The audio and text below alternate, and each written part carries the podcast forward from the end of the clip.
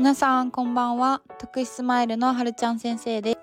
今日は気持ちをうまく説明できない子に対する支援についてお答えしていきたいと思います。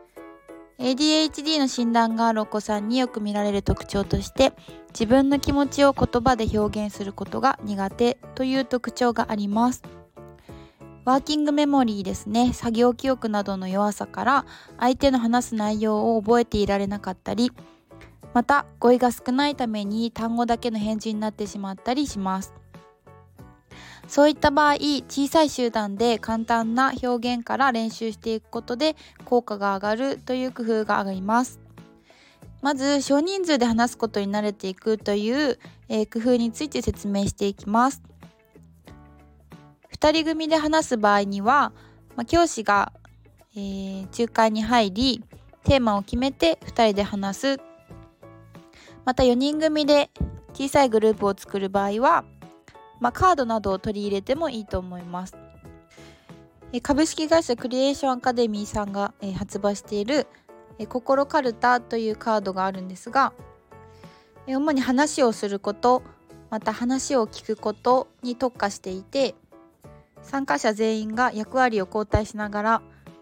プレイすること話すこと聞くことの力の両方を豊かにすることができます。そのようなカード、まあ、カルタなどを用いて順番に話をしたりするのも良いと思います。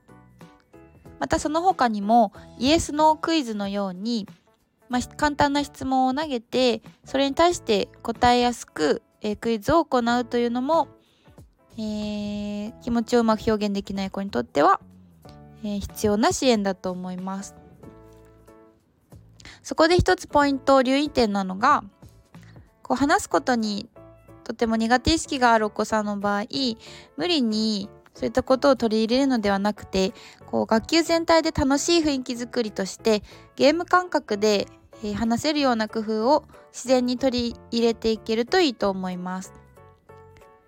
まあ、担任として話してほしいことをあの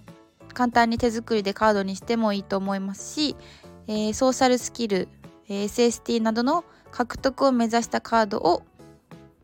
まあ、意図的に含めるのも良いと思います。えー、また ADHD があるお子さんにとっては、えー、課題に行き詰まってしまったり突然答えを求められたりした時にうま思っていることをうまく説明できない場合があります。えー、その際には少し時間をあげたり、えゆとりを持って考える間を取ったりしましょう。え、またゲーム感覚で楽しく説明の練習をすると良いでしょう。ゲーム感覚で説明する練習について詳しくお話しすると具体的に4つ例を挙げます。1つ目にサイコロトークです、まあ、こちらは5つほどの簡単なテーマを挙げて出たサイコロの目の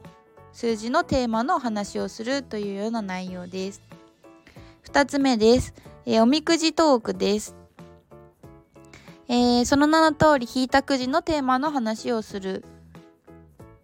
3つ目は気持ち当てゲームです。まあ、教師が、えー、手本となってもいいし子供が手本となってもいいと思うんですがこうジェスチャーを見て言葉で表現する簡単な場面を想定して、えー、これはどんな場面ですかとかこの人はどんな気持ちでしょう？というような、えー、簡単な質問に対しての考えを、うん、ゲームとして取り入れる、えー、そして4つ目が表情の絵を見せるイラストでも良いでしょう、えーまあ、子どもたち特にその特性のあるお子さんなどが好きなキャラクターにこう表情がついているとより興味関心を引きつけることができると思います。えー、君はああなたは今どんな気持ちですか？というような時にそのイラストを活用してこう指差し確認で気持ちの確認が簡単にできると、えー、良い支援につながると思います、えー、気持ちをうまく説明できない子は、え日常的に、え教師が言葉をえ、多様化してたくさん言葉のシャワーを浴びせるように意識をすると良いでしょう、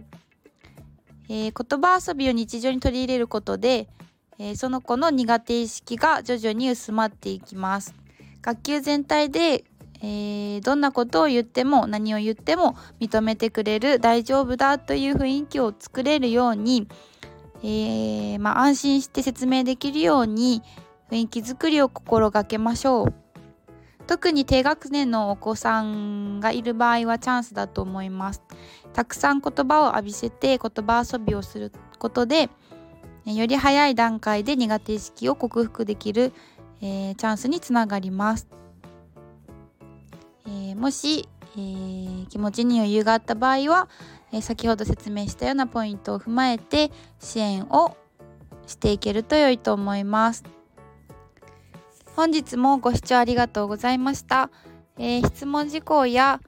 こんなテーマでお話ししてほしいなどのご意見がありましたらレターでも構いません。えー、またプロフィール欄に無料相談窓口の LINE の URL を貼っておきます。いつでも、えー、追加してトークの方お待ちしております。それではまた明日お会いしましょう。